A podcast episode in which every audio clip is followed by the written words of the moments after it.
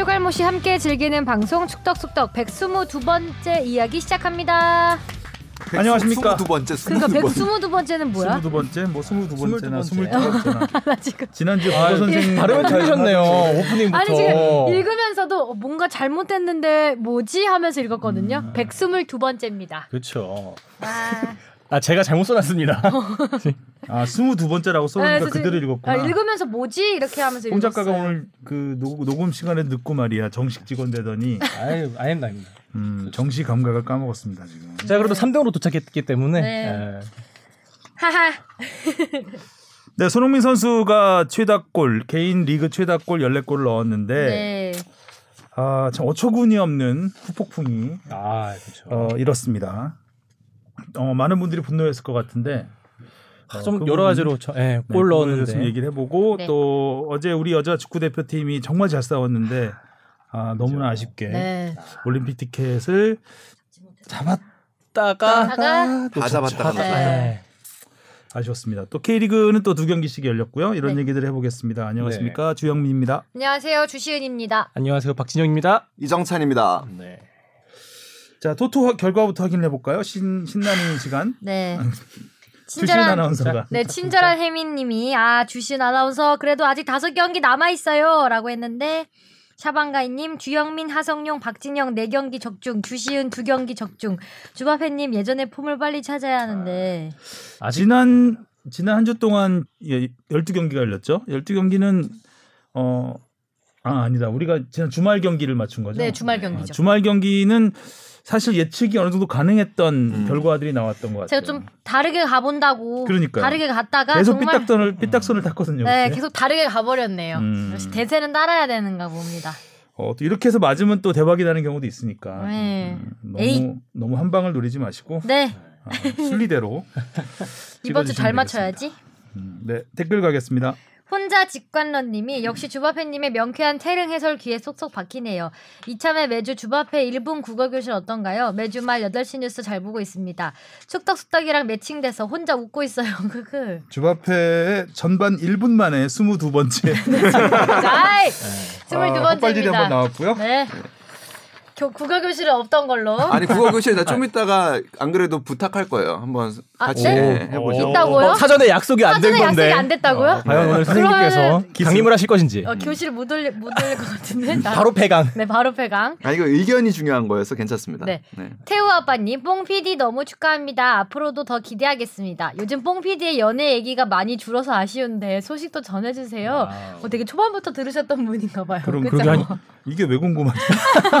뭐잘 지내고 우와, 있죠? 잘 이미 이미 각서 네. 쓰면서 이야기는 끝난 걸로 알고 아, 있는데 각서부터 새로운 시작이죠. 뉴월드가 열린 거죠. 어. 앞으로 녹음 시간 지켜주시고요. 다음이요. 네, 네. 동네형 원두님, NBA에선 물병도 게토레이를 써야 해서 타 음료를 게토레이 병에 넣어서 먹는데요. 심지어 물도 넣어서 먹는데요. 어. 맞습니다. 네. 문경원님, 승률 추갈못, 킥킥. 나인가? 저, 저, 동시에 여러 명 이제 찔리면 본인인 거죠. 음. 예. 난가 본데. 다음입니다. 쿵스쿵스님, 일류첸코 잘해주니까 너무 좋다. 너무 좋다. 너무 좋다. 좋죠. 네. 전북 팬 입장에서는 굉장히 좋은 그렇죠. 활약입니다. 든든하죠. 네. 그리고 우리 정기 후원 해 주시는 다비드리님, 아 다시 듣다 보니 일류첸코의 로맨스가 너무 좋네요. 이번 경기처럼 한국 표현으로 친정팀이라 부르는 전 소속팀을 상대로 골을 넣었을 때 일류첸코처럼 진정해달라는 손동작을 보이거나 두 손을 머리 위로 드는 모습을 보이며 celebration을 자제하는 경우가 많은데 이런 celebration 혹은 문화의 시초는 어디인지 알려주실 수 있나요? 적으면서 피오렌티나와 AS 로마에서 활약했던 바티스투타도 생각나네요. 로마 소속으로 전 소속팀인 피오렌티나 상대로 골을 넣었을 때 흘린 눈물. 다음 방송은 이정찬 기자님일 테니 썰과 같은 질문 쪽에서 빛을 내주실 것 같습니다. 음. 아 다시 들어도 달달했다. 음, 뭐 달달한 이야기 이어주셔야죠 이정천 기자. 저 근데 궁금한 거 있어요. 그전그 표기와 관련해서 골 세리머니라는 표현 어떻게 생각하세요? 어? 아 골하고 세레모니 이렇게 같이 쓰는 거요? 아니 기본 세리머니가 원래 외국에서 안 쓰는 말이에요. 네. 네. celebration이라고 그러죠. 네. 음. 근데 뭐 이미 우리나라에서 그렇게 많은 사람들이 그렇죠. 이렇게 쓰고 있다고 한다면 꼭 표준어에 의하지 않더라도 그렇게 써도 문제는 없다고 봅니다. 그렇죠. 저는. 그런 표현들이 많이 많아요. 있죠. 네. 네, 네, 굉장히 많아요. 많죠. 네. 그렇게다가 또 그렇게 지금 이정찬 기자 계속 header 밀고 있거든요. header. 네. 아 header 근데 header는 이제 조금씩 조금씩 네, 근데 좀 바뀌고 바뀌고 있는 있는, 것것 같아요. 같아요. 아, 그러니까 헤딩 아 전에도 말씀드렸지만 헤딩이 틀린 표현은 아니에요. 근데 헤딩 슛이 되면 혹은 헤딩 골이 되면은 잘못된 표현이 음. 되는 그런 뭐 저, 그러니까 이런 골 세리머니도 사실 그렇죠. 그러니까 세리머니는 절차와 형식이 있어야 세리머니라고 의식이죠. 의식. 하거든요. 음. 그러니까 어떤 정해진 절차와 형식. 근데 우리의 골을 기뻐하는 동작에는 절차와 형식이 있지는 않잖아요. 음. 사람들마다 다 다른 방법으로 하니까. 그런 부분에서 한다면은 사실 제일 많이 쓰는 표현은 골 셀러브레이션이고 음. 우리 국립국어원에서는 그 득점 뒤풀이 혹은 골 뒤풀이 라고 하라고 하는데 그거는 골. 좀 아직은 아직은 와, 월급과 하려고 그냥 네. 와닿지는 않죠. 음. 뒤풀이는 어디 가야죠. 네. 네, 마시고. 골 뒤풀이는 경기 끝나고 그쵸. 따로 모여서 하는 거죠. 네, 뒤풀이, 뒤풀이. 그죠. 아, 그래서 이거 저는 개인적으로 요거에서 조금 궁, 어떻게 써야 되나 늘 사실 고민이 되는 부분이긴 해요. 그래서 근데 뭐 음. 그래서 그냥 기쁨을 나눴다거나 뭐 어떤 동작을 그냥 차라리 묘사를 예전에. 한번 어, 대한, 그 대한체육회에서 전 정말 그런 논의가 지금 이정찬 기자가 말하는 것도 이게 어떻게 보면 그 입에서 입으로 전해지고 계속해서 시간이 흘러가면서 자연스럽게 바뀌었다가 사라졌다가 나타났다가 하는 그런 하나의 그 흐름이라고 음, 보거든요. 음. 옛날에는 센터링이라고 했는데 안 쓰잖아요. 그렇죠. 네, 안 쓰죠. 그런 것처럼 그래서 뭐 이거 가지고 확 한순간에 뜯어 고칠 수 있는 건 아니라고 없어요. 생각을 맞아요. 하는데 음. 자꾸 뜯어 고치려는 사람들이 있어요. 그래서 대- 대한체육회에서 예전에 어디죠? 어느 올림픽 앞두고 리우 올림픽인가요? 앞두고 한번 우리도 화이팅 하지 말자. 화이팅 하지 말고 으라차로 하다가 어, 뭐, 뭐, 뭐 으라차로 하고 그러니까 화이팅 하잖아요. 근데 화이팅도 네. 사실 없는 영어예요. 없죠. 예, 외국 사람한테 화이팅 한번 해주세요 하면은 뭐야? 뭐 싸우자는 거야? 어. 뭐야? 뭐 이렇게 생각을 하는데 어 이제 그거를 자꾸 바꾸려고 그러니까 그 top-down 방식으로 음. 위에서 정해주면 따라하라는 아, 그런 마인드를 가지신 분들이 좀 있는데 세리머니도 그냥 자연스럽지 않나요? 네. 아직은 콩글리시로 우리 문화의 세리머니라는 하나로 말이 처음 나온 게 정확히 언제인지는 모르겠지만 아 저희 제 기억으로는 2002년 월드컵이었다고 저도요. 생각을 해요. 네, 음. 안정환 선수의 저는 반지 반지 세레머니 세레머니. 세리머니가 세리머니부터 제일 해서 그. 당시에 이제 세리머니 관련 어, 그랬던 거. 세리머니만 보여주는 리포트도 많이 했었고 음. 음, 음, 그쵸. 음, 그러면서 이제 세리머니가 굉장히 좀 대중적인 언어가 됐죠. 음. 아, 그럼 그 전에는 뭐라 썼는지 혹시? 그런 걸 안 했던 것 아예 같아요. 그냥 기본적으로 골 우리 끝나니까. 그러니까 음. 그 당시 90년대까지만 해도 해외 축구를 접하기가 어려웠고, 네. 그러니까 그래서 뭐 이런 독특한 세리머니를 하는지 안 하는지도 몰랐었고, 우리나라 선수들은 좋으면 그냥 만세 부르고 그렇죠. 어, 돌아다니는 아. 뛰어다니는 거 정도였기 때문에 어떤 골을 넣은 다음에 어떤 의미를 전달하려는 이런 분위기가 아니었거든요. 아, 이제 2002년을 계기로 이제 2002년 세리머니라는 계기죠. 말이 어, 그 당시 이제 뭐 이게 확인하고 누가 처음 썼는지는 모르겠지만 굉장히 그때부터 유행을 했던 것 같습니다. 그 일본 언론에서는 골 세레모니라는 표현을 한대요. 실제로. 음. 그래서 그 뭐 일본에서 왔을 수도 있겠네요. 일본에서 왔을 일본식 가능성도 있죠. 음. 근데 여튼간에 말씀하신 대로 한국 축구는 골을 넣은 기쁨을 막 분출하기에 바빴지 어떤 정해놓은 동작을 하기에는 사실 그런 여유가 음. 있지 않았죠. 그 해외에서 월드컵에서 특히 상대를 했을 때 기본 개인적으로는 박창선 선수의 골 기도. 첫골 그다음에 그 음. 무릎 꿇고 막 네. 손을 모아서 이렇게 흔드는 최영수 선수의 장면. 간판 올라갔다 떨어지는 뭐 거, 그런 뭐 장면들 이 기억에 남기는 하지만 사실 뭔가 정해진 동작 그리고 미리 생각한 동작을 이렇게 멋지게 팬을 위해서 하는 거는 사실 2002년이 처음 아니었나. 음. 이천수 오노 세리머니도 좀 생각이 나고요. 굉장히 그렇죠. 뭐 음. 유명하죠. 그리고 뭐 그 뒤로는 조금씩 조금씩 생겼죠. 2006년에 뭐 이천수 선수가 그 Y자 Y자. 세레모니를 하기도 그러니까 이너 셔츠를 보여주는 세레모니를 하기도 했었고 2010년에는 그리스전에서 박지성 선수가 또 풍차 세레모니를 음. 하기도 했었고 근데 기본적으로 우리가 혹은 어떤 특정 선수가 골을 자주 넣거나 음, 음. 할수 있는 여유가 있는 상황이어야 사실 나오는 겁니다. 이게 그러니까 손흥민 정도 돼야 이렇게 찰칵찰칵 그렇죠, 거리고 할수 그렇죠. 있는 거죠. 그러니까 손흥민 선수도 초창기에 골 세레모니가 따로 있지 않았어요. 근데 어. 그리고 올 시즌에는 작심하고 하는 거거든요. 음. 황의조 선수가 우리와의 인터뷰에서 어퍼컷 세레모니를 약속했지만 아직까지 못 하고 있어요. 까먹 여러 가지의 그렇죠. 이유가 있을 거라 오늘 안 그래도 좀 물어보려고 하는데 그 뒤끝이 있으셔. 아니 아니 근데 여러 가지 이유가 있을 거예요. 첫 번째 스타일이죠. 좀. 그러니까 첫 번째는 지고 있는 넘어가질 않아. 지고 다음 있는 코너 사- 지금 넘어가야 되는데 언제까지 할 건지 나 모르겠어요 지금. 뭐 가- 저는 늘 말씀드리지만 이제 이 세리머니로 끝날 수 있어요 오늘 얘기. 세리머니 준비하고. 들어야 됩니다. 네. 아 여기서 끝낼게요 대충 그 결국에는 그러니까 지고 있는 상황에서는 골 세레모니를 할 여유가 없습니다. 음. 예, 그런 부분에서 오는 여러 가지 지금 보르도의 상황이 그렇게 좋지 빨리 않다 경기 보니까 흐름을 다시 또 계속 이어가야 되니까. 그런 부분이 있을 거고 그 근데 일단 지- 질문으로 돌아가면 이제 돌아갈게요. 아 이제 이제 시작이죠. 어, 아, 네. 네, 질문으로 돌아갈게요. 이제 목차로 왔어. 네. 아, 이 시초가 어딘지는 사실 뭐 저도 뭐좀 음. 찾아보긴 했지만 찾아보기는 어렵죠. 어렵고 이거에. 근데 진짜로 이 지금 다비드리 님이 적으신 바티스투타의 이 골 당시 이 눈물이 음, 가장 대표적이죠. 음. 그러니까 이 바티스투타가 그래서 이- 제가 보기에는 이때부터로 알고 있는데 그라운드의 로맨티시스트 라는 별명이 또 약간 외모도 그렇죠. 로맨틱하잖아요. 그렇죠. 머리도 길고. 네.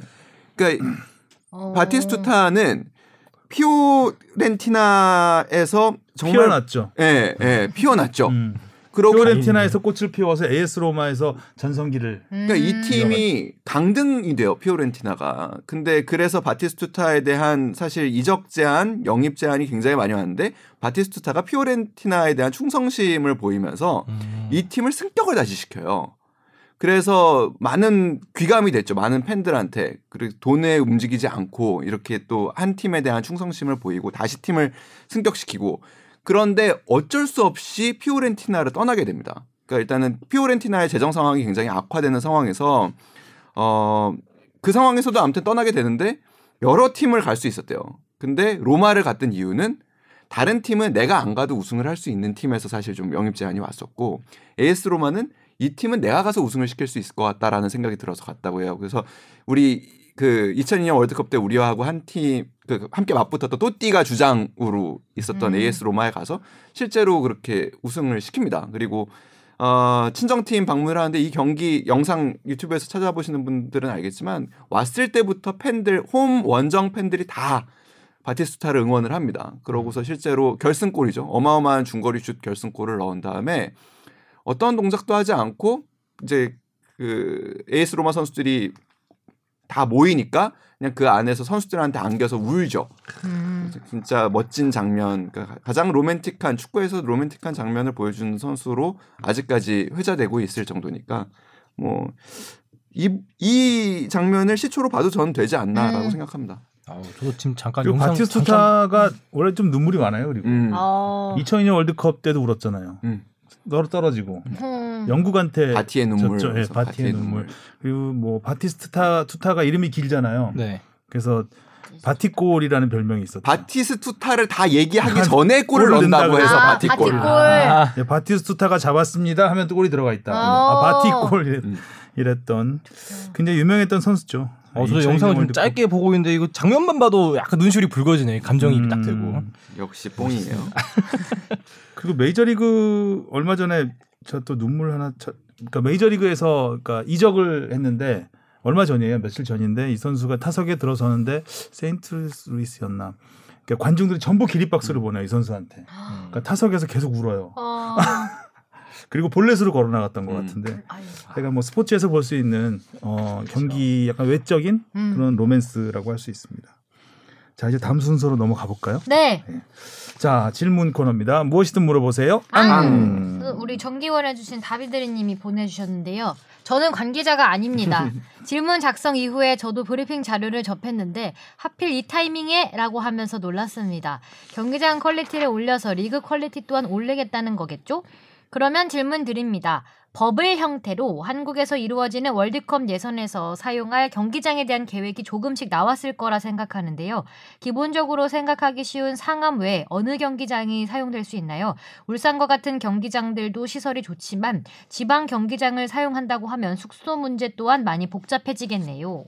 그렇죠. 그래서 지금 열심히 계획을 짜고 있는 중입니다. 아직 구체화되지는 않았고 음, 서울 월드컵 경기장을 포함해 두 곳으로 할지 한 곳으로 할지 아직 안 정해졌습니다. 어, 두곳 가능성도 있어요. 음. 그래서 아, 그 후보- 서울하고 다른 곳 이렇게 두 곳이요? 아니면- 하루에 두 경기씩 펼쳐집니다. 그러니까 6월 3일, 7일, 11일, 15일 네. 총 네 팀이 경기를 하는 거잖아요. 그러니까 그 계속 경기가 열리기 때문에 네, 아니 네 팀이 하루에 네 팀이 경기를 하게 되는 거죠. 그러니까 하루에 두 경기씩 이렇기 때문에 한 경기장에서 할 수도 있고 아니면은 지금 현재 뭐 고양 정도도 유력하게 지금 평가 그가 되고 있는데 고양 혹은 인천에서 한 경기씩을 더 치를 수도 있는 상황입니다. 음. 고려하는 이유는 아무래도 선수들의 동선이나 네. 버블이 지켜지느냐 깨지지 않느냐 이 버블이라는 보호막 안에 방역 보호막 안에서 선수들이 이동을 할 수 있느냐가 가장 중요한 부분이겠죠. 지금 숙박도 결국에는 이 선수들을 한데 모아놓는 거는 조금 위험할 수 있기 때문에 그 부분도 아직 정해지지 않는데 고민 중이라고 해요. 음. 북한의 여부가 굉장히 중요합니다. 북한이 오느냐 안 오느냐. 네. 근데 안 한다 해서. 이게 2차 예선 홈앤어웨이 같은 경우에는 어떤 경기를 하게 이제 뭐 90일 전에 어 협의를 합니다. 양 협회가 이 경기를 어디서 하겠다, 어떻게 하겠다, 바- 관중은 몇 명 받겠다 이런 것들을 협의를 하는데 지금 이건 AFC 주간 대회인데 우리가 경기 유치권을 따온 상황이라서 북한이 참가를 할지 안 할지에 대한 노티스에 대한 마지노선이 없는 상황입니다. 그래서 6월까지 가봐야 되는 알수 아. 있는 그래서 그에 따른 예를 들어서 북한이 참가하지 않았을 때 일정 조정과 관련한 부분은 전적으로 AFC가 판단을 하게 돼 있는 부분이라고 합니다. 북한 관련해서 잠시 말씀을 드리면 일단 북한이 해외로 나가려면 항공편으로 중국을 거쳐야 됩니다. 네. 근데 중국은 아, 무조건 2주 자가 격리를 하게 돼 있습니다. 경유를 하더라도. 아. 그래서 이동이 굉장히 불편합니다. 그럼 북한이. 북한 선수들이 오, 올게, 오게 될 경우 중국에서 2주 출발해야 될 자가격리를 가능성이 하고 와야. 되는 네. 거예요? 그거 뭐 풀어줄 수도 있겠죠. 여기 뭐 음. 그럼 어. 2주 먼저 출발해도 될 것 같기도 하고. 합의를 한다면은 뭐 다 뭐 그거는 그거는 정부에서 정하기 나름이니까 현재 정책상으로는 북한에서 어, 외국으로 가려면 2주를 거쳐야 되기 때문에 아마 도쿄 올림픽 안 가는 이유도 이제 물론 당연히 코로나도 이유가 있겠지만 그런 거에 대한 어려움 음. 이동에 대한 어려움도 있다고 해요. 그런 걸 따져봤을 때 아마 우리나라에 오는 것도 좀. 것도 과정도 쉽진 않을 것이다. 그럴 수 있을 것 같아요. 예, 오기 그리고 어려울 것 같습니다. 실제로 우리 선수들도 이동에 좀 어려움은 있어요. 그러니까 우리 이번에 소집 기간이 어, 6월 3일이 첫 경기여서 5월 31일부터 소집이 가능하거든요. 음. 이 전에 들어오면 그리고 선수들이 개별적으로 활동을 하려고 한다면 예를 들어서 만약에 뭐 황의조 선수 혹은 황희찬 선수가 5월 중순에 들어와서 나는 뭐 몸을 만들어서 어, 대표팀에 합류하겠다 어려울 수 있습니다. 그러니까 그 전에 들어오면 자가격리 면제 대상이 안 됩니다. 음, 만약에 또 상업 활동을 하려고 한다면 아, 그렇기 때문에 5월 31일에 들어온다. 이건 자가격리 면제 대상이 됩니다. 그- 그 월드컵 예선을 치르기 위해서 들어온 걸로 정부에서 자가격리를 어뭐 면제라기보다는 제한적 동선만 허락하는 이제 부분을 해주는 거죠. 아, 그럼 그 전에 들어올 경우에는 2주 뭐 자가격리를 2주 해야 되나요? 자가격리를 하고 30일 5월 31일 까지 해야 되는 건가? 거예요? 해야 할 수 있습니다. 음. 그렇기 때문에 아. 잘 판단을 해야 되겠죠. 음. 어렵습니다. 네. 하여간 뭐 지금 해외를 왔다 갔다 하는 게 굉장히 순탄치 않은 상황에서 그러니까 우리와는 좀 먼 나라 같은 느낌이 드는 투르크메니스탄이라든가 스리랑카 네. 레바논? 이런 예, 레바논 이런 나라들이 오- 선수들이 온단 말이에요. 근데 그 나라가 방역을 어느 정도 하고 있는지도 잘 모르는 것이고 그리고 확진자들은 우리 우리나라보다는 훨씬 많이 나오는 나라들이고 하다 보니까 아마 굉장히 긴장을 많이 할 것 같아요. 축구협회에서도 그렇고 네. 방역 당국도 그렇고 열리긴 열리는데. 그래서 뭐 이동 그러니까 경기장을 정하더라도 이동을 최소화하는 최소화하는 게, 예, 네. 곳에서 이제 모여서 할 가능성이 있죠. 실제로 이번 여자 축구 같은 경우에 우리나라에서 열리는데 기자회견장에 기자가 못 들어갔죠. 경기장 자체도 뭐 거의 거의 안 갔잖아요. 뭐 가서 할 수 있는 게 없으니까. 방송사는 사실상 거의 안 가고요. 예. 가서 할 수 있는 게 없어요. 찍, 네. 찍지도 못하게 하고 그러니까, 거- 그러니까 축구협회에서 다 해줬죠. 네. 뭐 그림 찍는 것부터 뭐 인터뷰 음. 모든 걸 다 해줬는데 어, 그림을 늦게 줘서 저희는 방송을 못하는 아. 상황이 있었고 그거는 뭐 TV 조선의 문제니까요. 이종찬 기자의 전 직장이도 하고 네. 일기도 하고요. 네.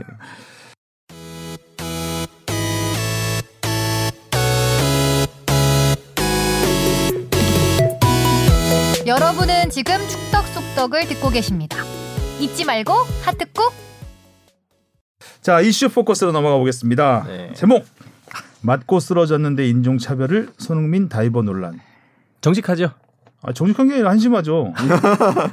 아, 저는 다이버 논란과 인종차별은 따로 봐야 된다고 봅니다. 음. 이거를 자꾸 음. 손흥민이 오버액션을 했네 안 했네로 연결시키는 건 저는 그 의미도 없고 음. 전혀 다른 분야라고 생각해요. 이거는 이거는 판정은 판정대로 논하고. 그렇죠. 그렇게. 예. 근데 이거를 제목에 같이 쓰면 혼란스럽습니다. 혼난다. 예. 아 근데 이제 결국에 맨유 논점을 팬들이나 흐리는 이제 거예요. 이거는 인종차별의 논점을 찾아가서 흐린다고 봐요. 저는. 댓글에 단 사람들이 그것 때문에 이제 발단이 계기가 된 거긴 발단이 하니. 되긴 했죠. 예. 근데 되긴 했는데 이렇게 쓰면 안 된다는 그렇다고 해서 헤드라인을. 이게 손흥민이 오버액션을 했느냐 안 했느냐를 뭐 그렇게 이거 그 제목에까지 달 정도로 달아버리면 인종차별은 그러면 손흥민이 오버액션을 했으면 해도 된다는 얘기는 아니잖아요. 근데 이렇게 쓰면 여기 데스크에서 음, 잘려. 이러면 저한테 혼나죠. 이렇게 좀 제가 한 수 배워갑니다. 근데 제목은 한- 한 가지 논점으로 가야 된다. 네. 그리고 제목에 웬만하면 물음표를 달지 마라. 어. 왜냐하면 물음표 뭐 물음표를 달아야 되는 건 또 있습니다. 근데 물음표를 다는 거는 이걸 말하는 사람도 확실치 않다는 않다는 거잖아요. 음. 저는 들 얘기가 없다는 거예요. 이거. 저는 전형적인 유튜브 감성에 맞는 제목을 달기 때문에 아, 어떻게 하면 사람들 좀 더 많이 이렇게 꼬이게 할 수 있나.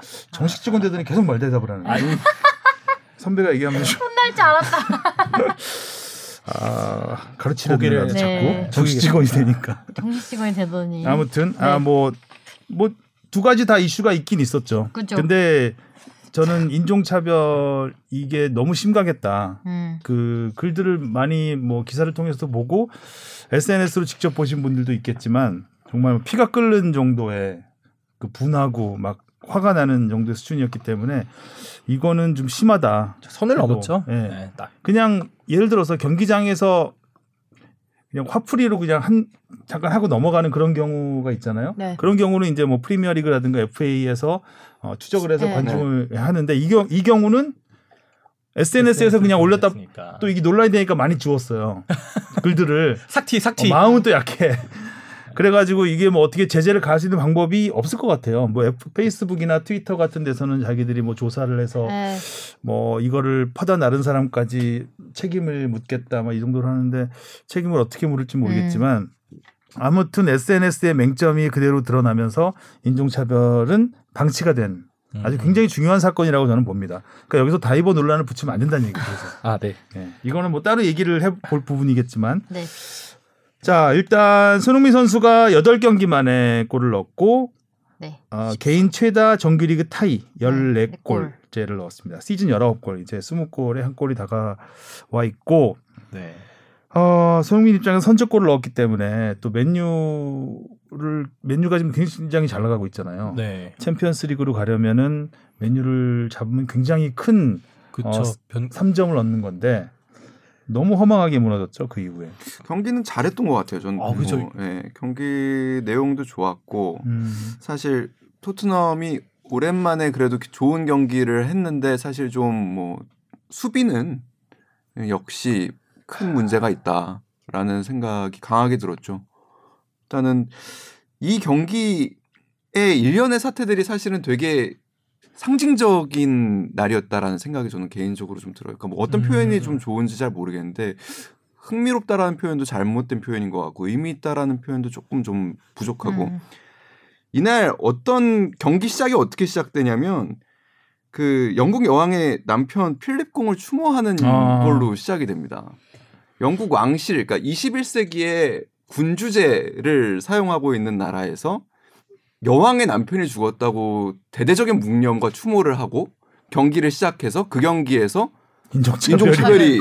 벌어진 음. 경기여서 저는 굉장히 영국 문화적인 여러 가지가 굉장히 함의돼 있는 경기지 않나라는 경기와 양상이지 않았나라는 생각이 들어요. 그래서 저는 개인적으로 이날의 이 이야기들을 좀 그런 식으로 좀 접근을 해보면은 어떨까라는 사실 생각도 조금 들긴 했어요. 그래서 첫 번째는 그러니까 영국의 지금 프리미어리그 상황은 저는 인종차별이 사라질 것 같지 않습니다. 그리고 더 심화될 가능성도 굉장히 있다고 보입니다. 특히 아시아 선수에 관해서는 더.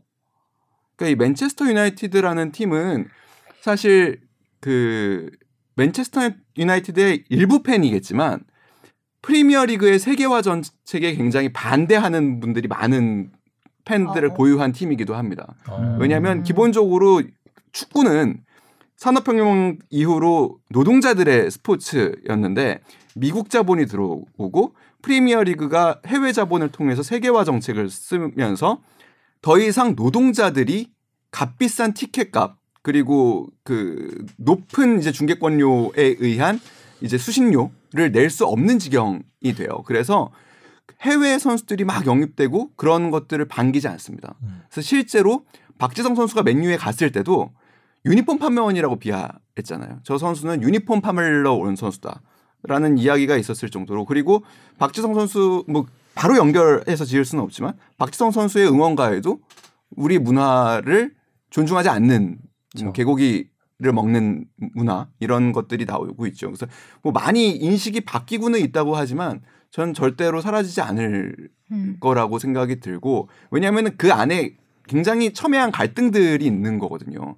그리고 영국의 사회 분위기도 현재 그렇습니다. 그렇죠. 그, 예, 영국이 점점 어, 보수화되고 음. 우경화될 가능성이 굉장히 지금 높습니다. 왜냐하면 EU라는 틀 안에 묶여 있었더니 음. 영국이 갖고 있는 이득보다 피해가 더 많다라고 생각하는 게 지금 영국 사람들의 심리거든요. 음. 축구에서도 마찬가지예요. 그러니까 프리미어리그라는 걸 통해서 세계화를 했더니 자국 선수들은 점점 기회가 없고 경기장에는 특히 올드 트래포드 같은 상징적인 장소에는 아시아. 관광객들이 더 많아지는 음. 음. 아시아 관광객들로 인해서 결국에 우리는 자리를 잃었다라고 생각하시는 팬, 일부 팬들이 있, 있단 말이에요. 그러니까 그런 분들에게는 굉장히 어떻게 보면은 먹잇감이 될 수도 있는 아시아 선수들이 저도 개인적으로 사실 올드 트래포드를 갈 때 그리고 그 유럽 축구를 취재하러 갈 때마다 조금 이런 불쾌한 감정을 느낄 때가 있어요.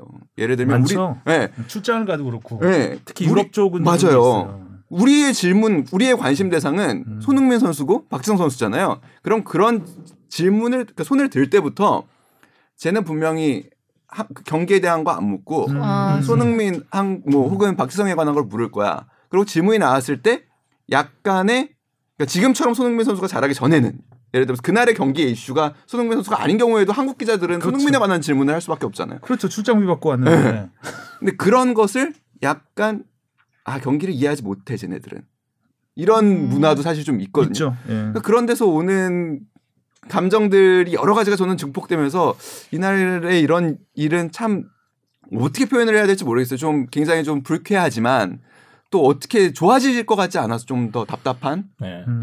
저는 이런 상황 보면은 뭔가 과거의 우리나 뭐 지금의 우리라도 또 이렇게 비교가 되는 것 같아서 안타까운 게 있는데 만약에 이제 우리나라 입장에서 왜 해외에 가서 이제 우리나라 선수를 취재하려고 가잖아요.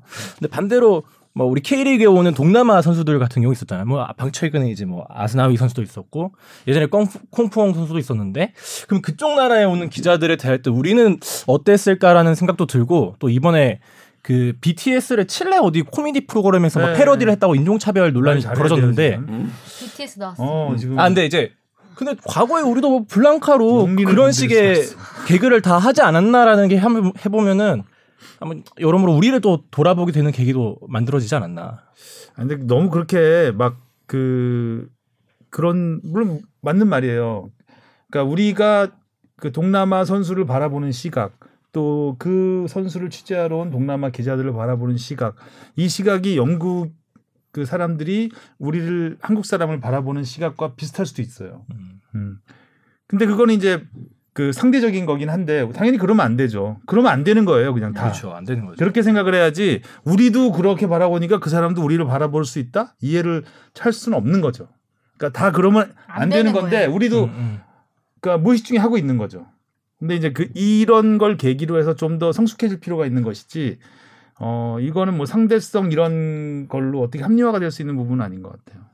그러니까 어떻게 손흥민 선수는 해야 할까라는 사실 좀 어, 고민이 될 부분이라고 생각해요. 사실 손흥민 선수의 위치, 어, 또 입지 그리고 실력이라면 물론 뭐 굉장히 부담스럽겠지만 좀 강한 어조로 뭐 이야기를 할 수도 있겠지. 다른 나라의 예를 들면 많은 선수들이 그렇게 하듯이 예를 들면 NBA의 흑인 선수들이 어 뭐 예를 들면 흑인 인종차별에 반대하듯이 근데 그게 또 되게 다른 문제예요. 왜냐하면 흑인들이 그렇게 또 용기를 낼 수 있는 데에는 NBA의 흑인은 주류예요. 네, 비중이 다른죠. 네. 근데 축구 파- 유럽 축구 시장에서 아시아인은 사실 비주류 중에서도 비주류예요. 음. 그러니까 이런 데서 오는 손흥민 선수가 굉장히 어려움이 있을 거예요. 과거에 박지성 선수, 이청용 선수 모두가 겪었던 사실 부분들이에요. 예전에 이청용 선수가 어느 날 저 영국에 있을 때 인데 갑자기 어느 날 이렇게 좀 좋은 옷을 샀대요. 저한테 이렇게 얘기를 하더라고요. 그래서 아, 왜 샀냐 그랬더니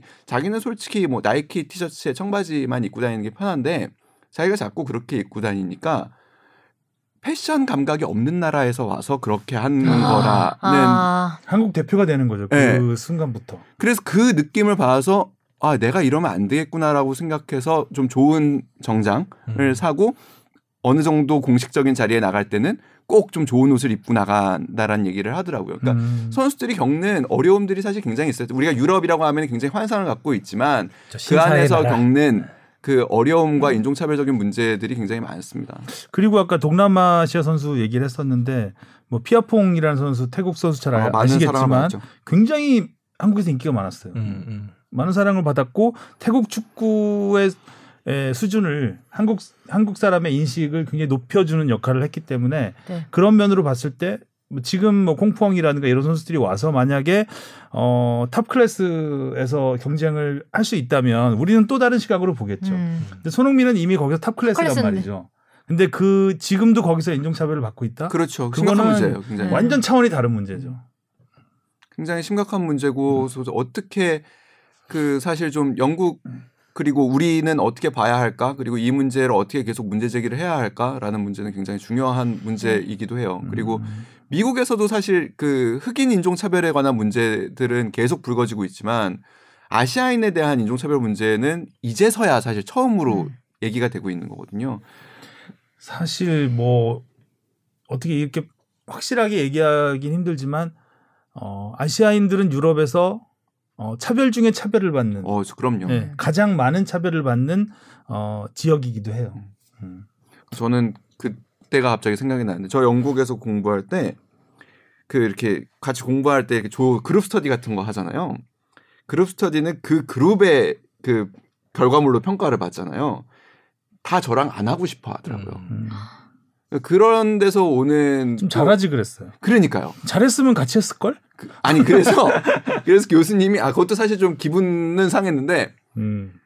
어, 우리는 결과물로 평가하지 않고 얼마나 팀워크를 발휘했는가. 아? 어떠, 떻게 도와줬는가를 니네는 그러면은 얘기해라. 아. 그러면은 우리 나는 그 부분을 감안하겠다. 그러니까 갑자기 애들이 너무 잘해주더라고요. 아, 갑자기. 아, 그랬던 기억도 좀 나고 아. 그러네요. 음. 뭐 얘기를 하다 보니까 또 모든 모든 곳에서 인종차별이 일어- 일어 나는 걸로 이렇게 얘기를 하는 것처럼 비칠 수도 있지만 대부분은 그렇지 않죠. 네. 음, 대부분 그렇지 않고 실력이 있으면 인정을 받습니다. 음. 제가 아까 이정창 기자한테 농담식으로 잘하지 그랬냐고 아니 맞는 말이에요. 잘하면 음. 인정받습니다. 음. 그거는 이렇게까지 이번 어 이번 사실 SNS이기 때문에 이렇게 SNS라는 게 편향적이잖아요. 한쪽을 앞에 딱 아, 대면 그쪽으로 다 따라가게 되는 몰리는. 난 거기까지 가서 댓글 쓰는 이유를 모르겠어. 그렇게 욕을 하고 근데 싶나? 그게 이제 그러다 보니까 약간 뭐라 그래야 되나 막 이끌려서 쓰게 되는 자기도 네. 뭐 충동이 계속 발휘되는 그런 과정에서 점점점 이게 확산된 경향이 좀 있는데 사실은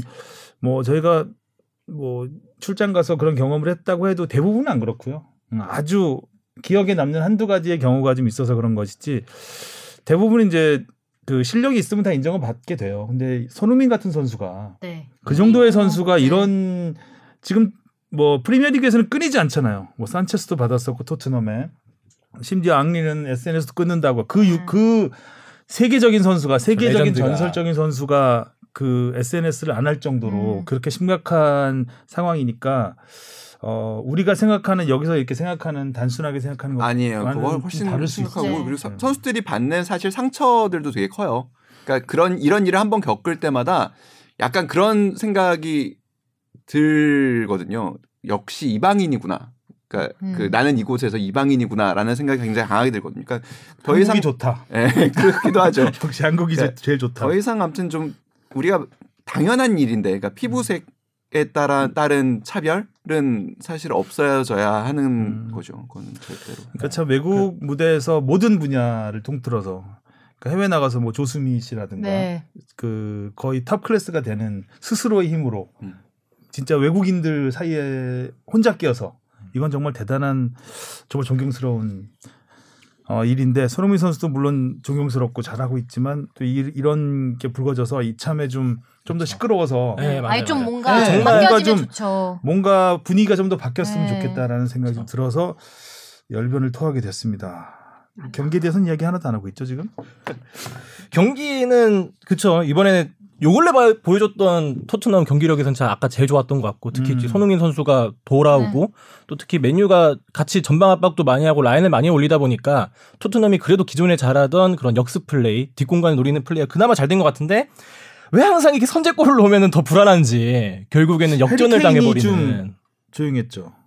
나는 뭐 그렇게 케인이 그렇게 음. 많이 보였던 음. 경기는 아닌데 어. 일단 그래도 첫 골 장면에서는 그래도 케인이 원터 예, 네. 원터치. 패스로 아주 좋은 패스를 해서 그 사실 골 들어가는 장면은 굉장히 이건 뭐 어느 완벽했죠. 예, 네. 어느 수비가 와도 쉽- 막기가 쉽지 않죠. 이렇게 음. 정확하게 한 번에 패스가 무르르듯 이어지면 음. 그거는 뭐 어떤 조직력으로도 사실 좀 막기는 어렵습니다. 근데 그런 장면들이 그래도 제법 보였어요. 그리고 손흥민 선수가 후반 15분에 날렸던 결정적인 슈팅이 뭐 골키퍼한테 막힌 장면도 그랬고, 그러니까 토트넘에게는 이길 기회가 분명히 있었던 경기.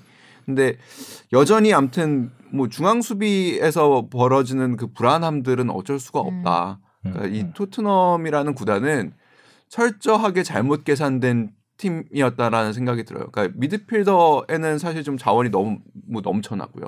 음. 중앙 수비 그리고 풀백 자원들은 너무나 빈약합니다. 그러니까 이 밸런스가 완벽히 깨진 데서 오는 이런 팀으로는 사실 4강에 도전하기가 쉽지 않겠다라는 생각이 듭니다. 그러게 말이에요. 메뉴를 잡았으면 굉장히 좀 앞서갈 수 있는 상황이었는데 네. 웨스트햄이 너무 잘해서 음. 안 내려올 것 같아요. 저.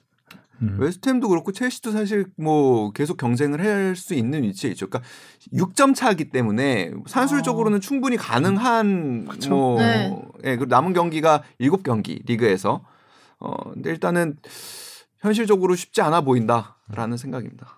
맞습니다. 그리고 뭐 뽕 작가가 제목에 달아놓았던 다이버 논란 음. 어, 이 부분을 이야기를 해보죠. 일단 영국 그 뭐죠 심판위원회인가요? 네. 예, 거기서는 어, 맥토미니의 그 팔 동작이 정상적인 그 뛰는 동작이 아니었다. 아니죠. 음, 그 고의성이 있었다.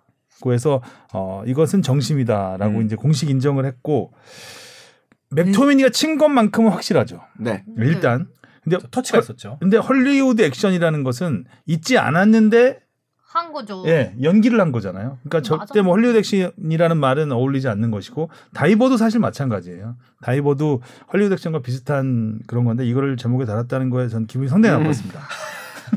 다시 한번 반성합니다. 다시 한번 뒤돌려차기를 하고 네. 어 근데 상대 팀 입장에서는 그러니까 맞은. 맞은 이후에 이제 손흥민 선수가 들어 누워서 오랫동안 있었던 네. 그 부분에서 안 좋게 보일 수 있죠. 네. 이거는 굉장히 이거 이거 이 부분에 대해서는 음. 사실 논란이 가능하고 가능하죠. 예, 네. 생각 사람마다 생각이 다를 수 있습니다. 그러니까 네. 맞아서 넘어진 거는 오바가 아닌데 일단 들어 누워서 이제 오랫동안 네. 그렇게 꼭 심판 그러니까 심판이 보라는 약간 액- 액션이 있었던 거죠. 그런 부분에 있어서는 상대 팀에서는 어 지금 왜 이렇게 엄살 떨어? 약간 음. 엄살 이 정도의 느낌은 받을 수도 있지 않았을까. 근데 어찌 됐든 어 정식으로 공식적으로 네. 인정이 된 것이고 어 이후에 이제 솔샤르 감독의 이 아들 발언. 음, 네. 음. 불을 지폈죠. 어 이것이 이제 인종차별에 불을 지폈다고 봐야죠. 네. 그거 이말 진짜 자체가 인종차별은. 아니지만 네.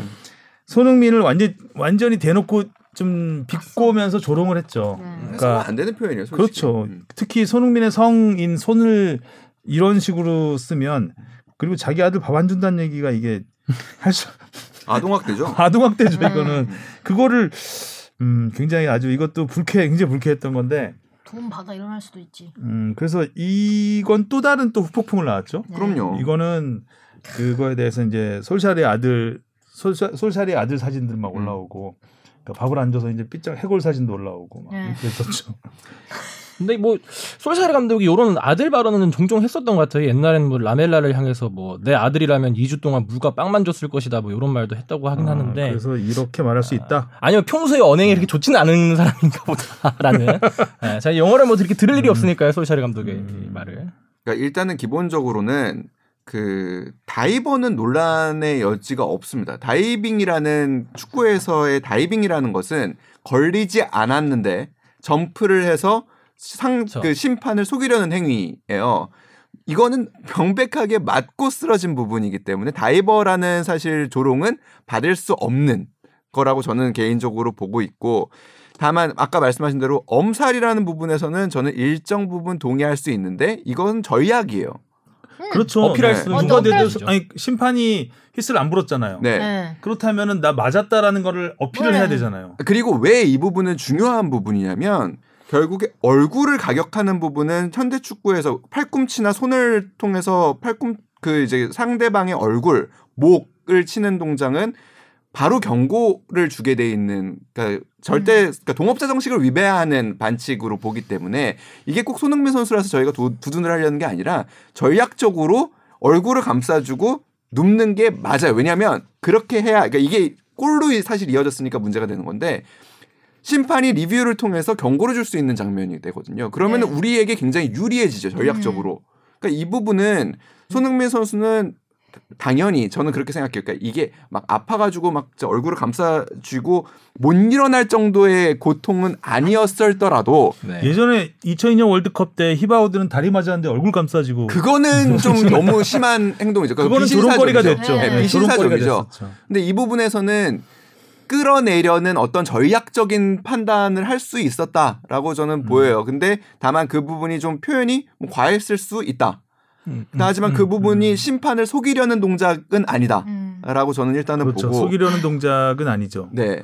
그리고 맥토미니가 쳤지만 맥토미니도 고의로 얼굴을 치려고 치진 그러니까 고의성이 있었다고 보긴 좀 어려워요. 그러니까 저는 좀- 가까이 오지 말라는 거지 얼굴을 이렇게 칠, 그러니까 우리 보통 팔로 얼굴을 쳤을 때 경고나 퇴장을 당하는 경우는 헤딩 경합을 하거나 할때 팔꿈치를 쓰는 그럴 경우가 때는 있고. 이제 사정거리에 있기 때문에 이게 칠 수- 치면은 굉장히 이건 의도성이 있는 파울이지만 그 장면에서 손흥민 선수가 먼저 약간 팔을 약간 쓰거든요. 그렇기 때문에 그걸 뿌리치는 동작이 좀 과하게 과하게 뻗었죠. 그러니까 손, 그러니까 이, 이런 도- 장면이 굉장히 많이 나옵니다. 그러니까 상대 수비를 등진 상황에서 네. 돌아뛰는 상황에서 팔은 당연히 자연스럽게 쓰이게 되는데 저는 좀 높았다고 봐요. 아, 저좀 높았죠. 높았다고. 네, 음, 높았다고 봐요. 높았죠. 그게 결국에 얼굴을 향했다라고 저는 좀 음. 의도성이 조금은 있어 보이는 부분이 음. 그런 부분이에요. 그러니까 자연스럽게 팔을 쓰면 팔을 아래로, 아래로.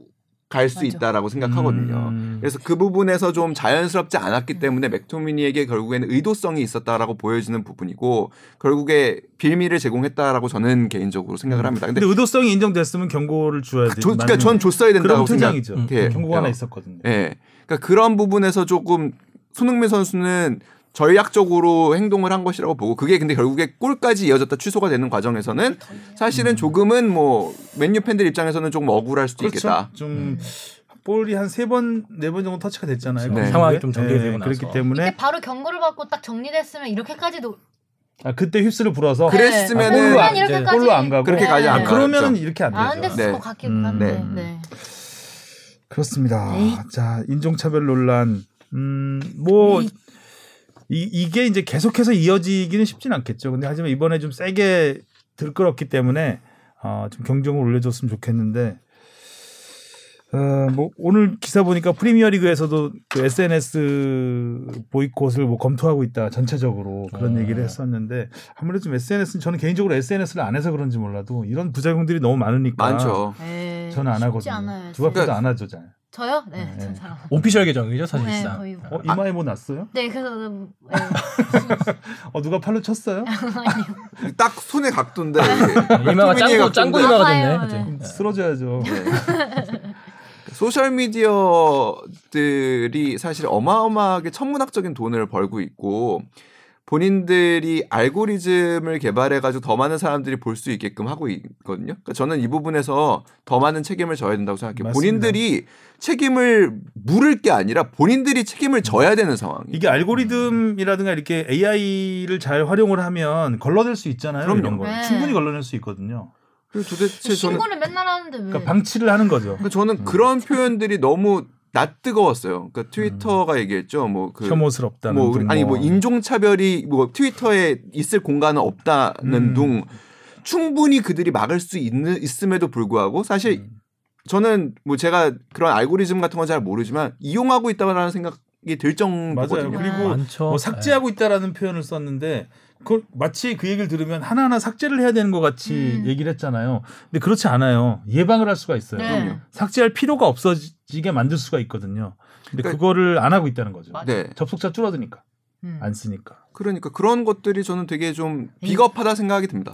음, 하여간 좀 갈수록 이제 세상은 요즘 메타버스라는 말이 유행할 정도로 가상의 세계 공간에서 모, 많은 것들이 벌어지고 이렇게 온라인 상에서 모든 모든은 아니지만 많은 커뮤니케이션이 이루어지는 시대가 될 텐데 앞으로도 이제 이런 부작용은 계속해서 어, 문제가 될 거, 사회 문제가 될 것 같아요. 네.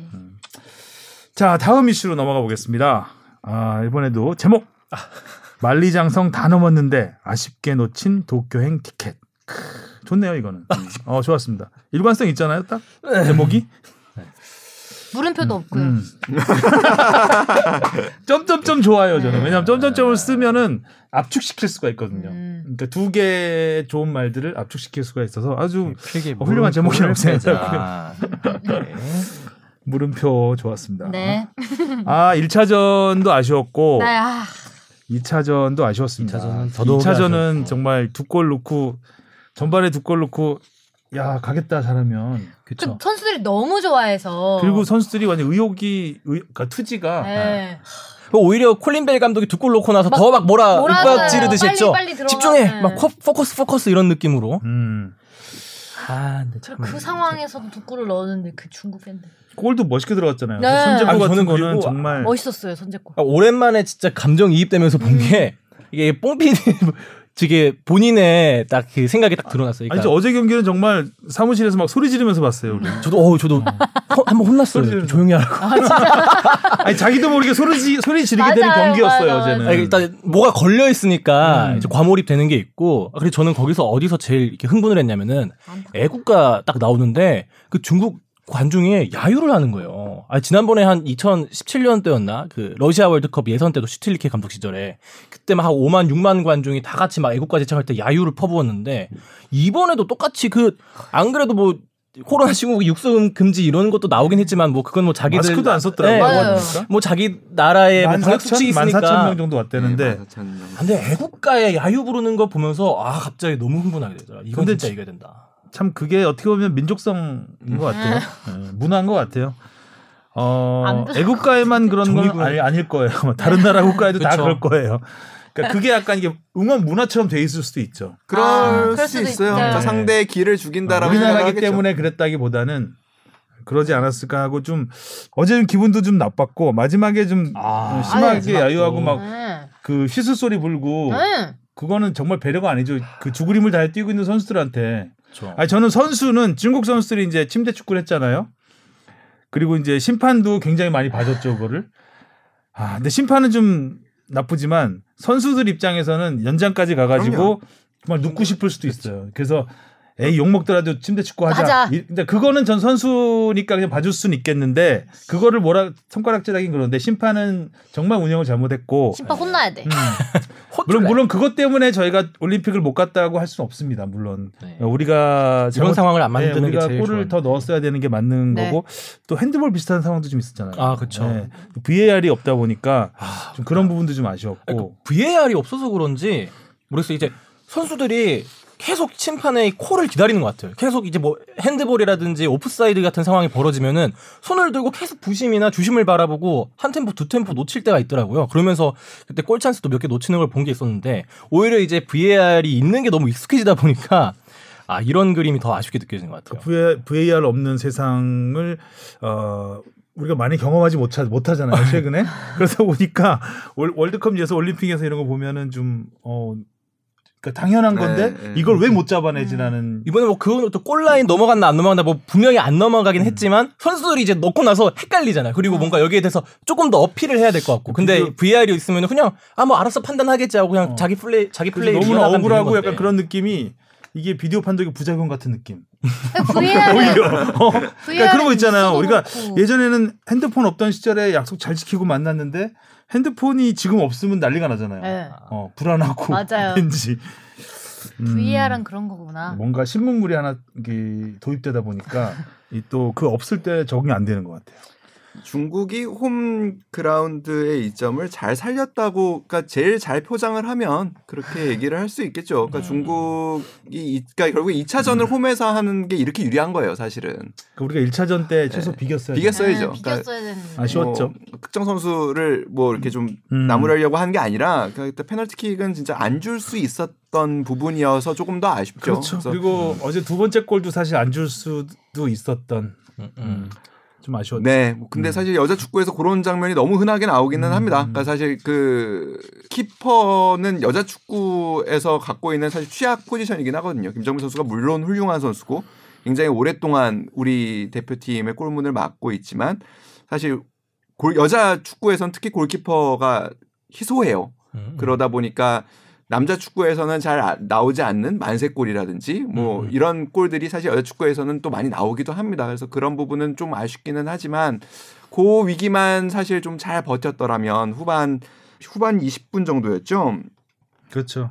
예, 그 정도의 그 위기만 잘 넘겼다라고 한다면 한 이, 아, 24분 정도 됐겠네요. 그, 그 위기만 잘 넘겼으면 우리가 조금 더 지키면서 네. 어, 갈 수 있지 않았을까. 그리고 사실은 뭐 어, 연장 전반에 왕슈앙 선수에게 한 골을 또 허용하긴 했지만 원정 다득점이 또 경 그 연장에서 있는 경기여서 한 골만 넣었으면 사실은 그쵸. 예, 4대 4가 돼도 우리가 승부차기로 가지 않고 우리가 올라가는 아주 좋은 사실 상황이었는데 너무 지쳤더라고요. 우리 선수들이. 맞아요. 좀 안타까웠습니다. 짠짠하죠, 마지막에. 예, 전반전까지는 그 진짜 저 정말 보이는데 뛰어 뛰어가서 잡지 못하는. 예. 네. 음. 전반전까지는 너무 잘 띄워주고 그리고 뭔가 겨- 제가 느끼기에는 과거 윤도교호 시절보다 뭔가 만들어진 축구를 하는 것 같아서 유기적인 움직임을 보여줘서 아 기대를 했는데 한간에 이제 한편에 드는 생각은 아 이거 후반전에 좀 지칠 수도 있겠다 많이 뛰는 것 같아서 너무 많이 뛰었죠 네. 전반부터 그리고 근데 왜냐하면 그렇게 할 수밖에 사실 없죠 그쵸. 일단은 두 골 이상을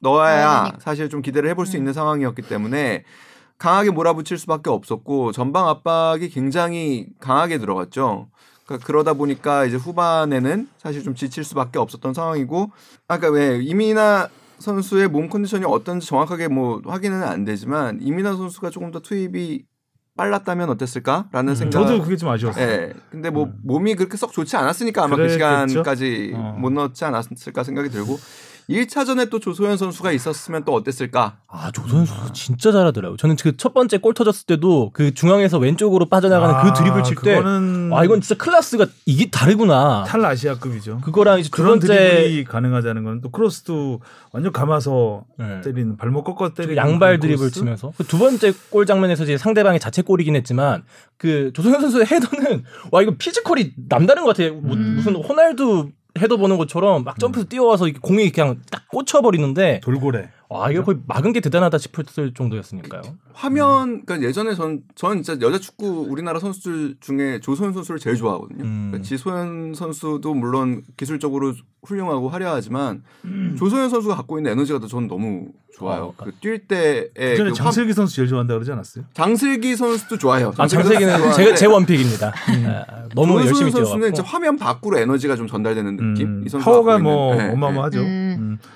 보고 있으면 약간 그 뭔가 기대를 갖게 하는. 그럼요. 어, 공을 잡으면 그리고 되게 좋은 리더예요. 그러니까 음. 이번 대표팀에서는 좀 합류가 늦은 바람에 뭐 좀 1차전에 함께하지 못한 게 좀 아쉽지만 음. 오랫동안 대표팀 주장을 해왔고 음. 조소연, 지소연 이런 선수들에게는 사실 마지막 올림픽 도전이었기 때문에 조금 더 뭐더 하죠. 4년 뒤.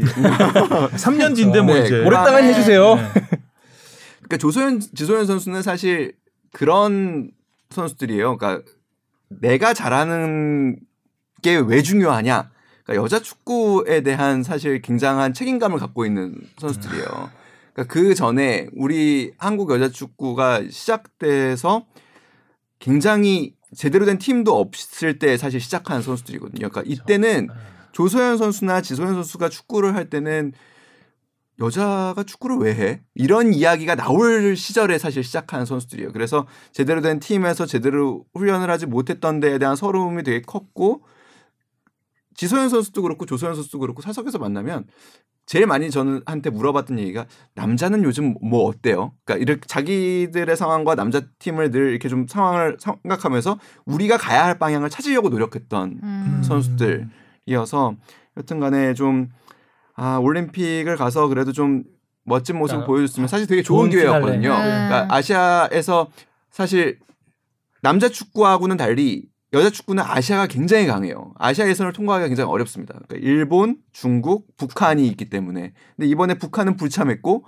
일본은 개최국이라서 빠졌던 상황이어서 어느 때보다 사실 가능성이 높았고 정말 눈앞까지. 왔었었는데 그리고 2대 0 2차전에서 원정에서 2대 0이라는 스코어를 만들어서 뒤집어서 정말로 눈앞에 올림픽 티켓이 있었었는데 그, 그걸 지켜내기엔 우리 선수들이 너무 지쳤었던 거죠. 아쉽다. 연장으로 가는 순간 네. 예감은 음. 했습니다. 아 그런 저도 이제 사무실에서 예감은 축구를 봤는데. 너무 많이 그러니까 중국보다 훨씬 많이 뛰었고 음, 했기 때문에 더 지칠 거라는 예상은 했었고 쉽지 않을 것 같았는데 역시 우려는 현실이 됐고요. 어, 4년 뒤에도 볼 수 있었으면 좋겠는데 쉽지 않겠죠? 당장 여자 월드컵을 쉽지 않은 건 아니에요. 나이로 보면 뭐 사실 30대 그쵸. 중후반까지도 충분히 할 수 있으니까. 어, 어쨌든 여자 축구는 도쿄올림픽에서는 볼 수 없게 됐습니다. 그래도 우리는 강채림 선수, 음. 음, 강채림 어우. 선수는 아주 기대가 되더라고요. 골 넣는 거 보고 깜짝 놀랐어요. 음. 이 가마 차는 거 보고 논스톱. 슈팅 이런 것도 보면 임팩트를 하기가 쉽지 않은 그리고 움직임이었거든요. 그러니까 뒤에서 다시 달려 들어오면서 왼발로 갖다 대는 게 음, 부정확기가 굉장히 쉬운 상황이었는데 그렇죠. 뜰 가능성이 굉장히 네. 높은 상황인데 아주 잘 갖다 대죠.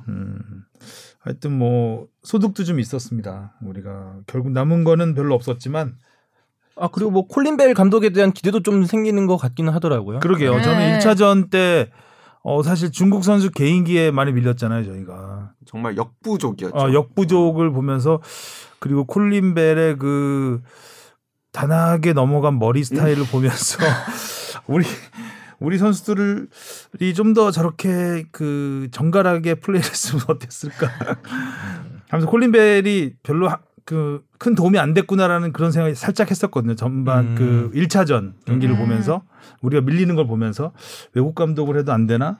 조금 1차전은 감독의 존재가 잘 보이지 않았죠. 그러니까요. 근데 네. 2차전을 보면서 그 원터치 패스로 딱딱딱딱 주고 넘어가는 게 그러니까 중국이 개인기를 부릴 틈을 안 줬죠. 네. 전반전은. 그런 거 보면서 어, 능력이 있구나. 음, 음. 그러니까 1차전을 철저히 분석했다는 느낌이 확 음. 들었습니다. 얘기를 듣기로는 그벨 감독은 사실 1차전을 보고 전술적으로도 물론 준비를 얘기를 많이 했지만 그 선수들에게 동기부여, 그러니까 마음을 다잡는데 굉장히 노력을 많이 했다고 해요. 사실 음. 전술적으로 또 변화가 잘 맞아 떨어지긴 했죠 2차전에서. 근데 좋은 지도자고 그리고 선수들을 아끼는 것도 조금 느껴지고 음, 음. 조금 더 기대를 하고 싶어요. 사실 그래서 그래서 사실 이번에 어, 올림픽을 나갔으면은 좀 더 좋지 않았을까 네. 기대가 되지 않았을까라는 생각에서 조금 더 아쉽습니다. 음. 자, 그럼 마지막으로 K리그 이야기 잠깐 해보겠습니다. 앞- 어, 지난주엔 주중 경기, 주말 경기가 있었는데 주중 경기에서는 일단 울산과 FC 서울 경기가 좀 많은 후폭풍을 일으켰습니다. 이 경기는 좀 짚고 넘어가야 될 부분이 한 몇 가지 있는데 네. 네. 일단 세 번째 골 네. VAR 판독이 오심 오심이었냐, 오, 음. 업사이드였냐라는 논란이 있었죠. 크로스가 넘어온 다음에 김태환 선수의 발에 맞고 뒤로 흘렀고 이동준, 이동준 선수가 그렇죠. 마무리를 했죠. 그래서 일단은 어, 서울 팀이나 이제 서울 팬들이 주장하는 거는 김태환 선수의 발에 맞았던 순간에 이동준 선수는 옵사이드 위치가 아니지만 음, 크로스가 올라오는 순간에 김태환 선수의 위치가 음. 옵사이드 아니었느냐. 네. 음. 그렇게 되면은 이 골은 취소가 돼야 되는 게 아니냐라는 음. 좀 억울함이 있는데 아 사실 동일 선상 정도로 저는 보이기는 해요. 근데 음. 뭐 충분히 보는 각도에 따라서는 옵사이드로 볼 수도 있겠다. 근데 음. 여튼 어, 심판평가위의 판단은 정심이다. 음. 아, 라는 게 들었습니다. 근데 서울 팬들의 마음이 더 좀 안타까웠던 점은 지난 시즌 서울의 주장이기도 했고 사실 뭐 서울의 핵심적인 선수죠. 고요한 선수가 이 경기에서 굉장히 준비를 많이 해서 복귀를 했는데 김태환 선수한테 무릎 부위를 걷어 차이면서 복귀전에서 사실 큰 부상을 당했어요. 네. 그래서 또 당분간 또 상당 시간 재활을 하게 됐는데 팬들 입장에서는 너무나 그리고 고요한 선수 입장에서도 너무나 안타까운 거죠. 이 부분은 심지어 파울도 그 지적되지. 않았거든요. 근데 이 부분은 이제 심판평가위에서 어, 오십니다. 경고가 나갔어야 되는 장면이다.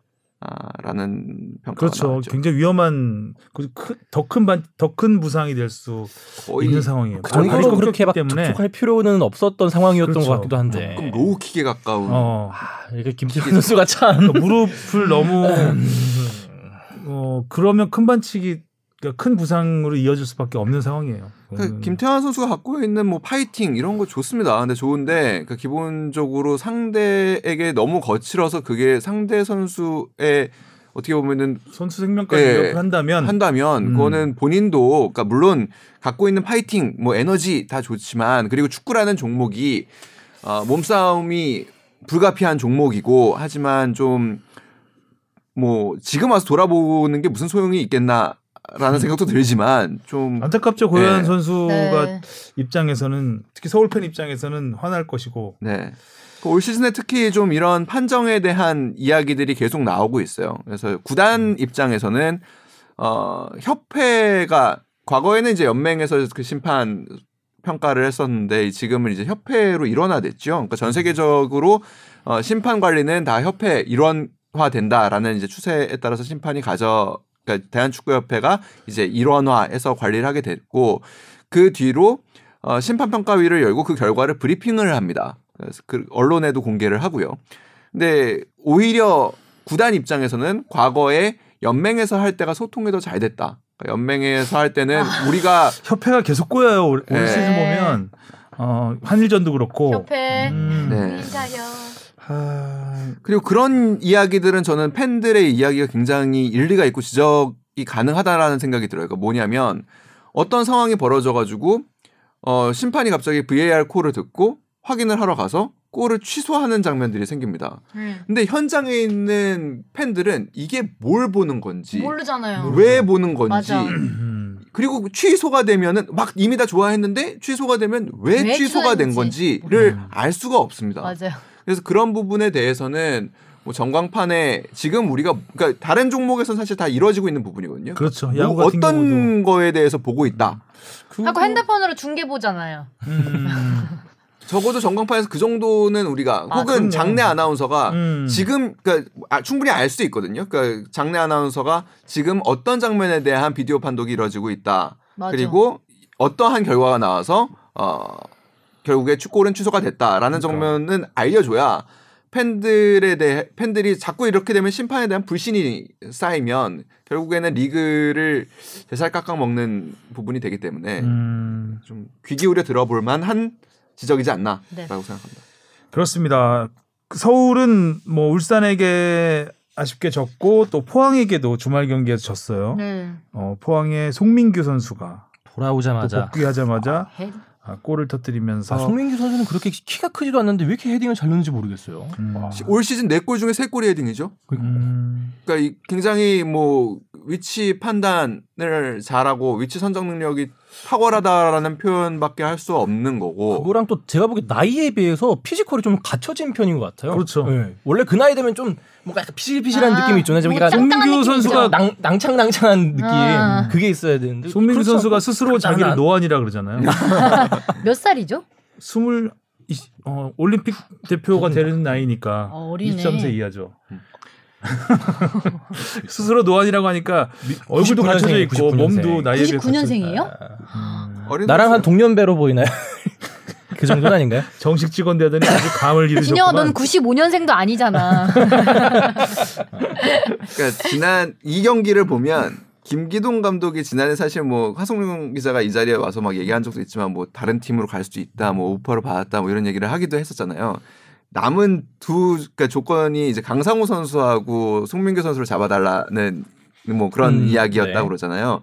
왜 그렇게 했는지가 명확하게 나오죠. 아, 강상우 그렇죠. 선수가 일단은 이 첫 번째 골 장면도 보면 강상우 선수의 돌파에서 시작돼서 거기에 코너킥으로 이어졌고 강상우 선수의 코너킥에서 시작된 게 송민규의 골로 이어진 거거든요. 그러니까 굉장히 뭐 중요한 이 둘이 어, 이 팀에서 그러니까 이 여섯 경기 동안 2무 4패 하던 팀의 그쵸. 분위기를 한 번에 뒤집은 두 콤비. 사실 이제 포항의 핵심 그 축이 김기동 감독님이 아니었나 제일 처음에 시즌 초반에 얘기 드렸는데 알고 보니 아 송민규와 강상우 선수 아 여기였다. 어제 해- 외국인 선수들 되게 좋은 선수들 뭐 들어왔다고 하지만 아 역시 이 두 콤비가 있어야 이제 포항이 이루어지는 것 같아요. 음.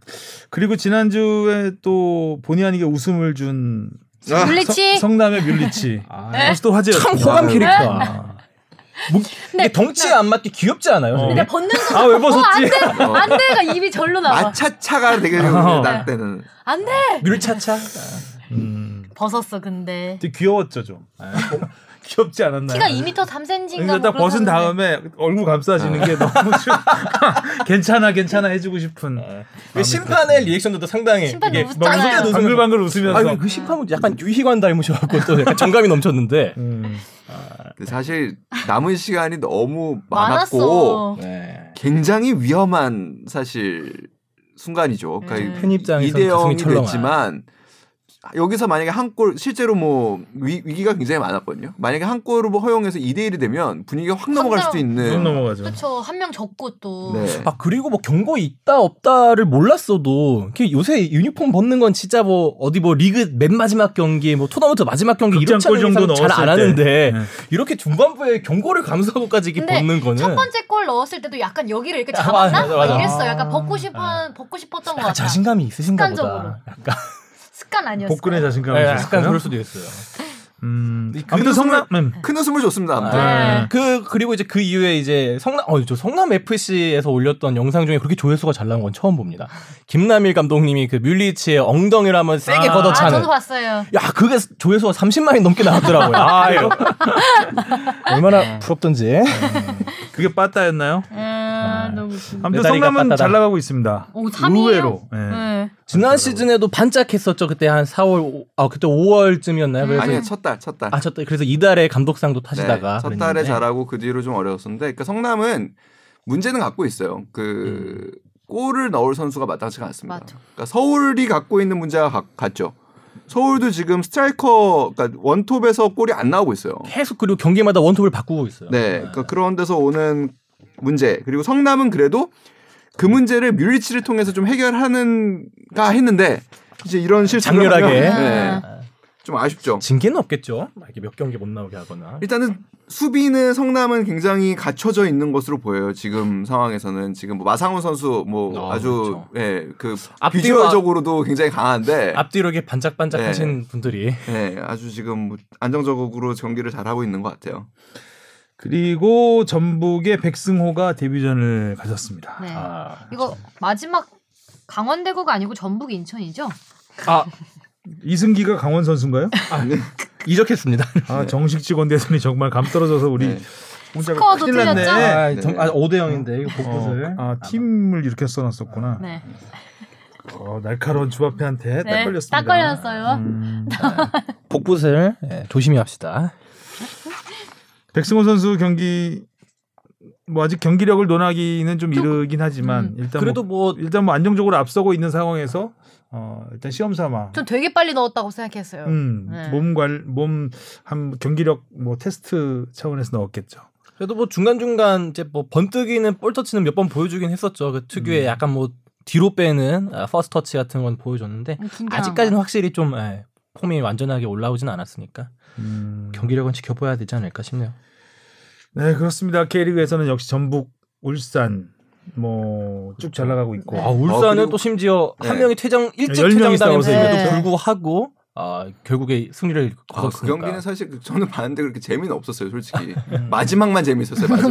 마지막만. 네. 그런 게 이제 아, 마지막에 본 사람이 승자다. 네. 아, 마지막 5분만 보는. 홍 감독의 사실 뭐 교체가 잘 통했죠 그때는 그러니까 이동주 선수를 교체 투입했고 그다음에 김인성 선수를 교체 투입했는데 결국에 이동 둘이 넣었죠. 둘이 합작. 합작해서. 합작해가지고 그리고 박구 선수가 일단은 지금 굉장히 잘해주고 있으니까 그렇죠. 서울전에서도 뭐, 잘했고요. 네, 울산 입장에서는 지금 분위기가 다시 상승세를 좀 타는 분위기 음. 그리고 전북의 독주로 가는 거를 지금 잘 그래도 따라가고 있는 상황이 됐고 맞아요.